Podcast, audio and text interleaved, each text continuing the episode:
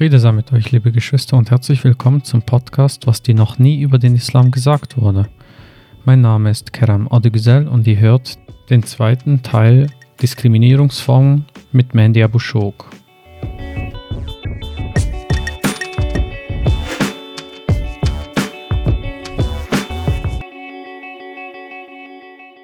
Ich würde am liebsten noch ein wenig da ähm, das vertiefen, weil Rassismus zu verschiedenen Formen führt, also auch eben sexistischer Rassismus, wenn man das so sagen kann. Also auf jeden Fall eben, du hast gesagt, die Ungerechtigkeit bezüglich Geschlechter und auch in Bezug auf Chancenungleichheit. Was würdest du hier sagen, worauf wir achten müssen, also in Bezug auf Chancenungleichheit in verschiedenen Aspekten? Wie können wir diese Themen aufgreifen? Ja, ich glaube, es gibt unterschiedliche Sachen dazu zu sagen, weil irgendwie nur weil jemand Rassismus erfährt, heißt das nicht, dass er sensibel ist im Hinblick auf Sexismus. Also nur weil ein Mensch antimuslimischer Rassismus erfahrt, also Diskriminierungserfahrungen und Rassismuserfahrungen macht, heißt es nicht, dass er im Hinblick auf andere Dinge gerechter ist. Man hat so die allgemeine Vorstellung, dass man, wenn man eine Form von Ungerechtigkeiten erfährt, dass man dann empathischer ist mit den anderen, die auch Ungerechtigkeiten erfahren. Das ist leider nicht so. Also wir kennen viele Beispiele, oder um das jetzt nicht irgendwie ähm, weg von mir zu schieben, ich meine, ich bin eine schwarze Frau, ich erfahre antischwarzen Rassismus und teilweise auch antimuslimischer Rassismus, aber ich bin zum Beispiel im Hinblick auf Klasse, auf Geld sehr privilegiert. Also ich komme aus einer wohlhabenden Familie, meine Mutter ist Zahnärztin, mein Bruder ist Arzt und im Hinblick auf Geld Klassismus oder Klasse bin ich tendenziell sehr privilegiert. Das heißt, es gibt auch, aber es gibt aber auch in meiner Gruppe von schwarzen Frauen gibt es migrantische Frauen, die in die Schweiz kommen, geflüchtet sind und sehr, sehr, sehr prekäre Arbeitsbedingungen, aber auch Lebensbedingungen im Hinblick auf Niederlassungsstaaten und so haben. Und nur weil ich antimuslimischen und anti-schwarzen Rassismus erfahre, bedeutet das nicht, dass ich unbedingt solidarisch bin mit diesen migrantischen Frauen. Also oftmals, weil man ja irgendwie so diese Abgrenzung sehr sinnvoll ist, kennt man sich ja dann ab, ich bin nicht die. So, ich bin was Besseres. Das kann ja passieren, ne? Wenn man sich dem nicht bewusst ist, dass, dass das auch ein Problem ist und dass es irgendwie, dass man da solidarisch sein sollte, dann ist tendenziell die Regel, dass man nicht unbedingt mehr solidarisch ist mit den Leuten, die anders mehr diskriminiert werden. Das heißt, es ist schon, das ist ein großes Thema. Also nur weil jemand antimuslimischer Rassismus erfahrt, ein Mann muss ja jetzt nicht irgendwie Feminist sein und sich für die Rechte seiner Frau unbedingt einsetzen. Vielleicht profitiert er davon, wenn sie irgendwie ungerecht behandelt wird und damit irgendwie so ein bisschen eingeschüchtert ist und sich seinem Willen stellt, so.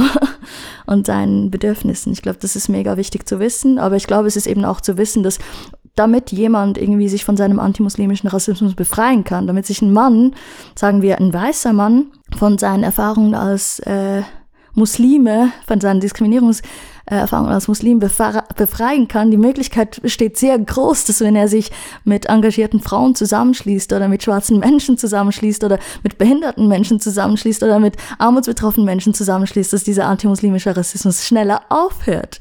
Das heißt, es macht Sinn, sich zusammenzuschließen, gegen seine eigene Ungerechtigkeit anzukämpfen, mit den anderen, die auch Diskriminierung erfahren, so. Also wir sitzen alle im selben Boot und äh, können schneller paddeln, wenn wir wirklich äh, miteinander im Boot äh, zusammenarbeiten und äh, in die gleiche Richtung gehen wollen. Ja.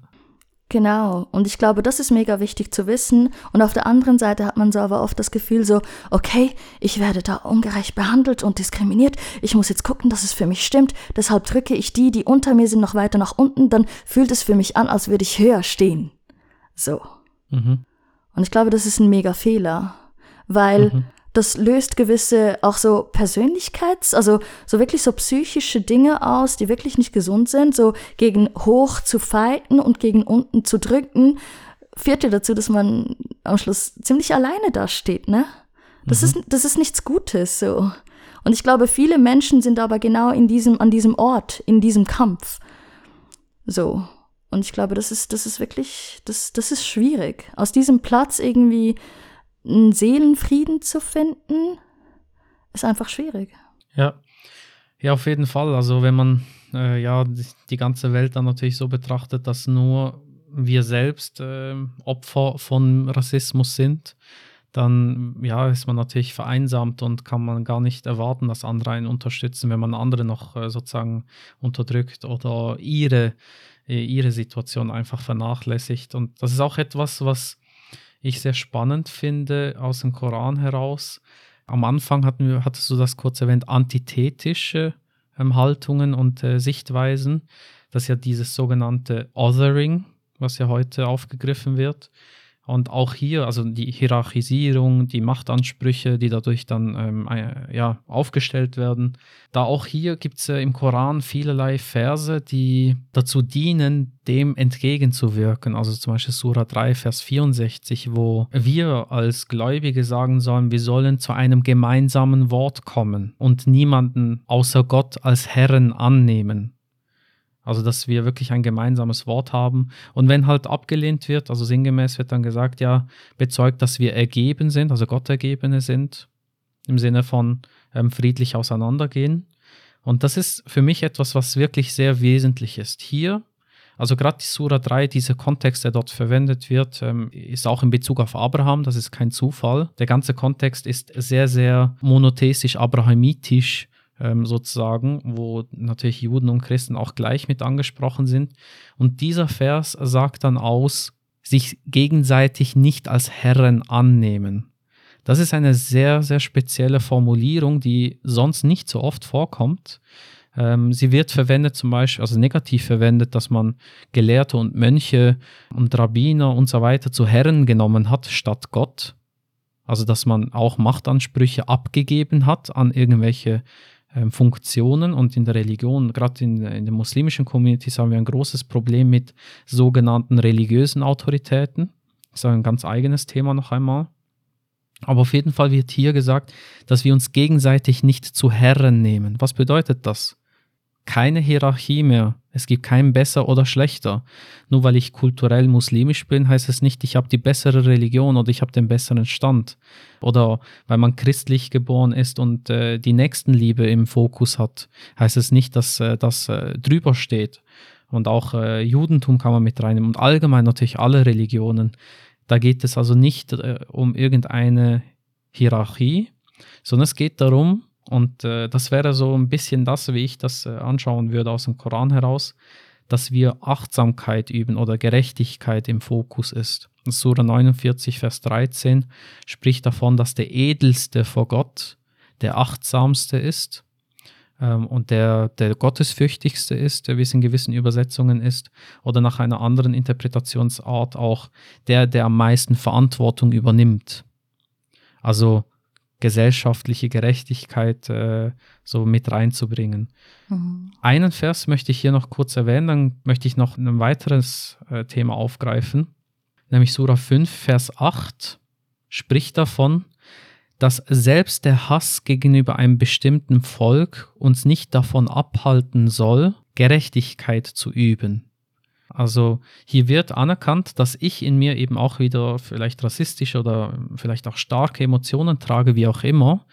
Ähm, das ist nicht nur in Bezug auf Rassismus, sondern man kann das auch verstehen in Bezug auf tatsächlich real erlebte Ungerechtigkeit an einem selber, was dann zu Hass führen kann. Eben diese Abneigung, diese Ablehnung gegenüber gewissen Menschen und Gruppen das sind einfach traumatische Erfahrungen, aber dass ich auch dann verpflichtet bin, Gerechtigkeit zu üben. Und das ist ein so hoher moralischer Standard, der von uns verlangt wird, dass auch wenn ich absolut ungerecht behandelt wurde, ich friedfertig mich einsetzen muss für die Gerechtigkeit. Das ist für mich so auch die Frage. Also das ist jetzt so als Konzept welche Werkzeuge habe ich, um, um gegen Ungerechtigkeit vorzugehen, ohne selbst dabei unterzugehen? Wow. Du fragst mich das. Oh wow. Ähm. Also aus deiner Erfahrung heraus. Also ich könnte es auch nicht beantworten wow. aus dem Koran heraus. Was für eine also Frage. Also, also ich glaube, der Koran liefert uns hier sehr viele Antworten, glaube ich. Und ich habe jetzt nicht das Gefühl, dass ich irgendwie autorisiert bin, irgendwie diese Frage wirklich zu beantworten, aber ich sag dir meine Gedanken dazu. So. Ja, gerne. Ich glaube, das Erleben von Ungerechtigkeit macht sehr viel mit Menschen. Und wenn es eine strukturelle Form von Ungerechtigkeit ist, die man erlebt, das heißt eine Ungerechtigkeit, die immer wieder genau gleich passiert, während dem andere einem sagen, so du übertreibst, das stimmt doch gar nicht. Also das ist eine Struktur dem zuarbeitet, dann ist es noch viel schlimmer und das beeinflusst ein Selbstwertgefühl und das kann Menschen krank machen, das kann Menschen, ähm, das kann zu Depressionen führen. Ich glaube, so die psychische, also die psychischen Folgen von Ungerechtigkeitserleben, die sind teilweise immens. Und ich, ich möchte das einfach an einem, an einem Beispiel erklären. Zum Beispiel in der Psychiatrie oder auch in der so Kriminalitätsstatistik redet man oft von affektiven Täterinnen, also Tätern meistens Männern. Also Männer, die sehr, sehr affektiv sind, sehr impulsiv handeln und sehr äh, impulsiv sind, so. Und oftmals werden gewisse Männer mit dieser Affektivität so, also, so äh, in Verbindung gebracht. So. Und was da aber nicht beachtet wird, ist, dass gewisse Männer gewisse Erfahrungen machen, Ungerechtigkeitserfahrungen, die andere Männer nicht sehen oder andere Menschen nicht sehen. Das heißt, gewisse Menschen erleben gewisse Ungerechtigkeiten, die von der Gesellschaft nicht gesehen werden.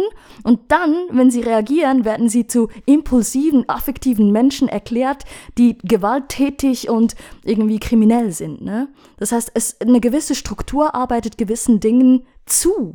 Und ich glaube, ein Verständnis dafür zu haben, dass gewisse Selbstverständlichkeiten, die wir sehen oder die wir gelernt haben, zum Beispiel, dass wir in Kinderbüchern sehen, dass schwarze Menschen gegenüber weißen Menschen abwertend dargestellt werden, das ist was, das wir lernen. Und wenn wir das lernen und irgendwann nicht mehr hinterfragen, dann ist das Teil von unserem Selbstverständnis. Wenn wir das Gefühl haben, dass migrierte Menschen gefährlicher sind und impulsiver sind, und damit kriminell sind, dann hat das etwas damit zu tun, dass wir ihre Diskriminierungserfahrungen nicht sehen, ihre Ungerechtigkeitserfahrungen. Das heißt, wir müssen anfangen, wir haben, ich glaube, viele von uns merken, wenn Ungerechtigkeiten passieren. Sie spüren das, aber sie finden keine Worte. Sie haben, äh, sie werden nicht verstanden, wenn sie diese Worte anbringen. Sie getrauen sich gar nicht mehr, das zu sagen. Und ich glaube, im Moment, wo man das, diese Ungerechtigkeit wirklich als strukturelle Diskriminierung versteht und man checkt so, okay, das bin nicht ich. Das sind die anderen, die mir was zuschreiben und dann mich deshalb abwerten. Das sind sie. So. Und äh, vielleicht wollen sie das nicht mal, sondern sie machen das einfach, weil sie das gelernt haben. Das heißt, wir müssen beginnen, dieses Gelernte zu hinterfragen. Wir müssen beginnen, vielleicht das nicht mal Individuen zuzuschreiben, sondern diese Struktur zu verändern. Das gibt einem ein bisschen mehr Luft um zu checken, so nicht ich bin mega komisch und verkehrt und meine Gefühle sind nicht mega komisch und nicht, nicht berechtigt, sondern das Ganze ist einfach viel größer als ich alleine, sondern das sind Dinge, die, die einfach größer sind und vielleicht hilft es auch zu verzeihen. Vielleicht hilft das wirklich nicht Rache, sondern Vergebung als, also ich glaube, ich glaube, dieses Vergeben und ich glaube, jemanden zu, das ist so ein großes Ding und ich glaube, wir müssen wieder lernen zu vergeben. Nicht nur anderen, auch uns selbst. Und ich glaube, es beginnt damit, und ich glaube, es gibt aber keine Orte, wo wir das lernen. Und es gibt aber auch keine Orte, die uns ernst nehmen in unseren Empfindungen. Und ich glaube, es beginnt damit, dass wir uns gegenseitig ernst nehmen, uns zuhören und irgendwie wieder zu uns, zu unserer Beziehung zu Gott, zu Achtsamkeit, Bescheidenheit finden. Vielleicht ist es das. Das ist mein Zugang. Ja, also sehr schön gesagt. Da kann ich eigentlich nur zustimmen. Ich finde das wirklich sehr schön formuliert, dass man beginnt auch eben das sich selbst zu verzeihen, dass man das erlebt hat oder dass man ja nicht immer diese erdrückende Last nur bei sich selbst tragen muss, sondern eben auch sieht, ja, es ist mehr als ich selber. Du hattest vorhin auch in Bezug auf Geld äh, das angesprochen. Das ist mir jetzt in den Sinn gekommen, als du davon gesprochen hast, dass eben auch größer ist, also dass äh, etwas ist, was mir so an, hin, herangetragen wurde und dass das nichts mit meinem Selbstbild zu tun haben muss. Dass in Amerika insbesondere die schwarzamerikanischen christlichen Communities, also ich spreche jetzt nicht von muslimischen Communities, dass sie einfach immer arm zu sein schienen und die Reichen halt äh, die schwarzamerikanischen christlichen Communities als, äh, ja, als Arme gesehen haben, weil dann auch das so religiös legitimiert wurde, dass Gott den Armen näher steht, die, die mehr Leid erfahren, ähm, also diese, diese Glaubenssätze, diese Annahmen in der Religion dann noch gerechtfertigt wurden und äh, dann natürlich im Sinne einer kapitalistischen Ausbeutung gegenüber diesen Communities. Das ist jetzt nicht nur bei schwarzamerikanischen christlichen Communities. Ich glaube, dort beginnen die seit einiger Zeit das auch zu hinterfragen und neu zu formulieren. Aber sicher nicht nur auch in Amerika passiert, sondern auch in unseren Gemeinschaften, ähm, gerade in Bezug auf Frauen, also gerade Geschlechtergerechtigkeit ist ein großes Thema oder Gendergerechtigkeit allgemein, dass man dann eben beginnt zu akzeptieren, okay, dann sind Frauen das niedere Geschlecht, das schwächere Geschlecht oder was dann auch immer verwendet wird. Und das muss man auf jeden Fall hinterfragen. Und in Surah 4, Vers 135, das finde ich sehr spannend, wird gesagt, Ihr, die ihr glaubtet, seid gerade stehend für die Gerechtigkeit als Zeugen für Gott, auch wenn es gegen euch selbst oder die Eltern oder die Nahverwandten wäre. Ob man reich oder arm ist, so ist Gott am ehesten mit beiden verbündet. So folgt nicht der Neigung, auf dass ihr gerecht seid. Und wenn ihr verdreht oder euch abwendet, so war Gott gewiss kundig dessen, was ihr tut. Also hier in diesem Vers wird ganz klar gesagt, Gerechtigkeit einzuhalten als Zeugen für Gott, also Zeugnis ablegen für die Gerechtigkeit. Und das heißt nicht einfach nur zu sagen, ja, ich bin ein Zeuge, sondern Zeuge sein gemäß Koran bedeutet wirklich nach der Gerechtigkeit zu leben, also nach dem Konzept zu leben, was mit dem Zeugnis verbunden wird. Selbst wenn es gegen die Eltern oder die Nahverwandten wäre, also die eigene Community, in anderen Worten, dass man auch dort das hinterfragen muss. Und gerade hier wird gesagt, ob reich oder arm, Gott ist beiden näher. Mhm. Also Gott ist beiden nahe. Es hat mhm. gar keinen Unterschied. Also zumindest koranisch kann man dem so antworten. Und auch so folgt nicht der Neigung, auf dass ihr gerecht seid.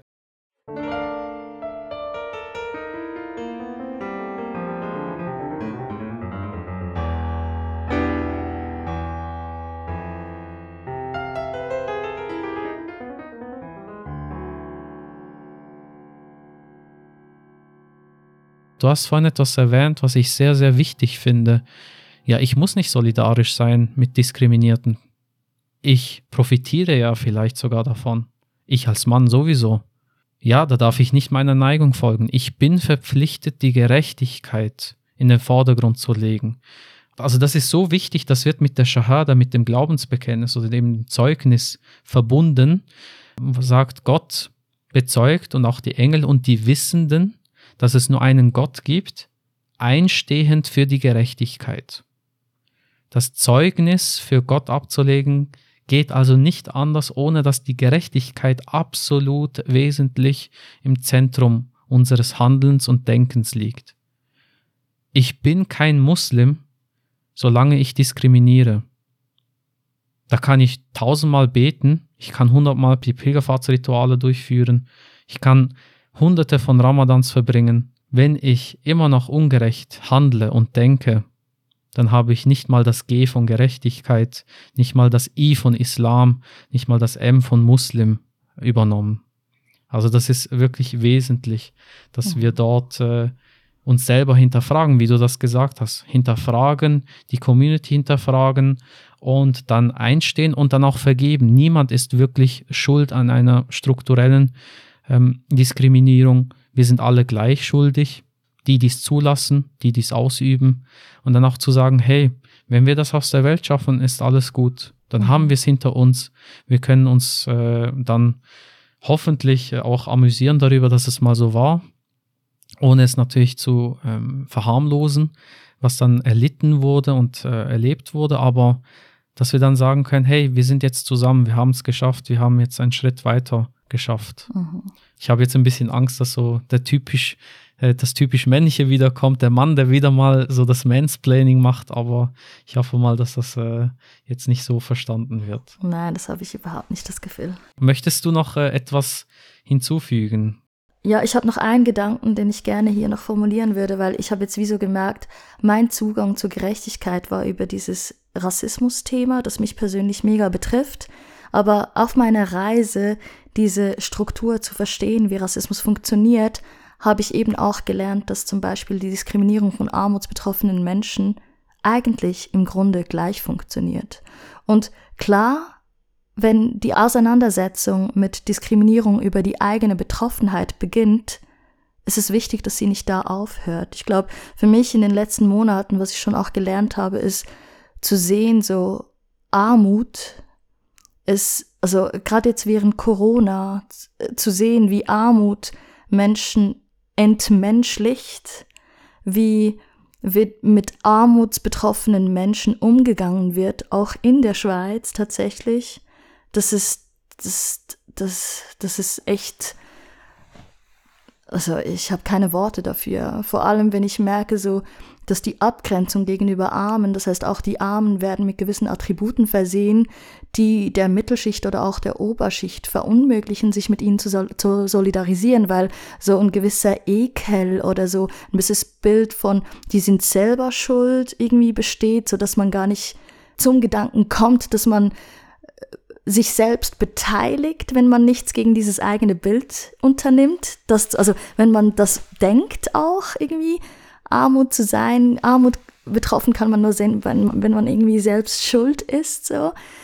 Ähm, ich, also ich merke einfach so, ja, mein Eintritt in dieses Thema war über Themen, die mich betreffen, aber ich merke auch, dass es für mich da nicht aufhören kann. Also die Reise geht weiter auch in Themen, die mich persönlich nicht betreffen, aber ich als Nicht-Betroffene noch mehr tun kann als Menschen, die davon betroffen sind, vielleicht auch. So.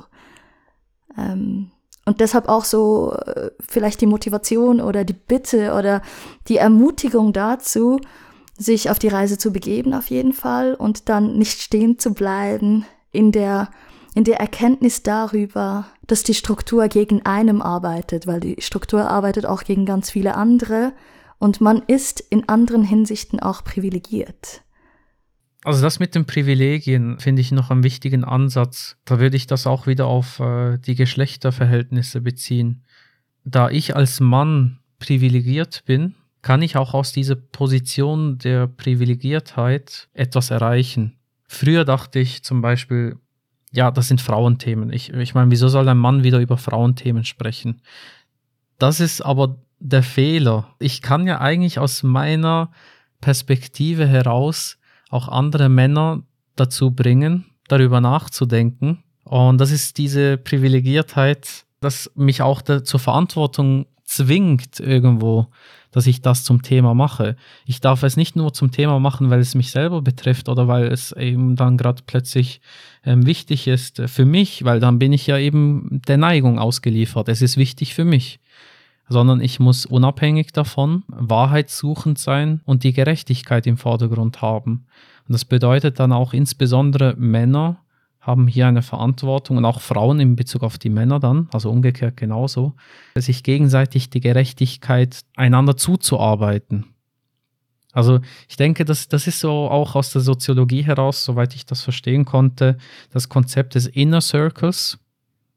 Und dass man dort dann sagen kann, okay, es braucht jemanden aus dem inneren Kreis, dem man vertraut, dem man eben äh, auch äh, zuschreibt und zumutet, dass er nicht einfach so herausspricht, weil viele Männer, die denken dann, oh nein, schon wieder eine Feministin oder oh nein, schon wieder ähm, so einer, der sich ideologisch äh, da damit auseinandergesetzt hat, sondern wenn man wirklich damit auseinandersetzt und das ist ja die Absicht zumindest für mich, dass ich überlege, was sagt der Koran über Gerechtigkeit in Bezug auf Diskriminierungen, wenn ich dann erkenne, ich merke, Frauen wird etwas zugeschrieben, was nicht stimmt, was nicht dem Koran entspricht, dann bin ich als Mann gerade sowieso in der Verpflichtung, da etwas dagegen zu machen, Widerstand zu leisten.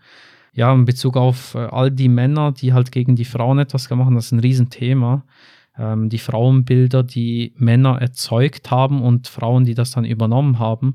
Deshalb denke ich, ist es so wichtig, dass auch wenn es tabuisiert wird, dass wir einfach diese Tabus niederreißen und aufgreifen und sagen, der Koran spricht gar nicht davon, dass Frauen so und so sind, dass sie schwächer sind oder dümmer sind oder was auch immer dann halt im, in diesen Vorstellungen mit Frauen verbunden wird. Das ist jetzt ein Beispiel in Bezug auf die Frauen gewesen und mhm. du hast ja auch noch andere Aspekte erwähnt. Mhm. Ich möchte jetzt so ein bisschen gegen den Schluss, ich sage mal so ein bisschen spezielle Aspekte herausholen.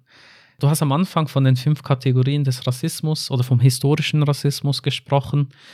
Und am Schluss hast du erwähnt Romia und äh, Romi und Sinti. Und da ist mir die Frage aufgekommen, ja, was ist eigentlich mit ItalienerInnen? Was ist mit Leuten aus dem Balkangebiet?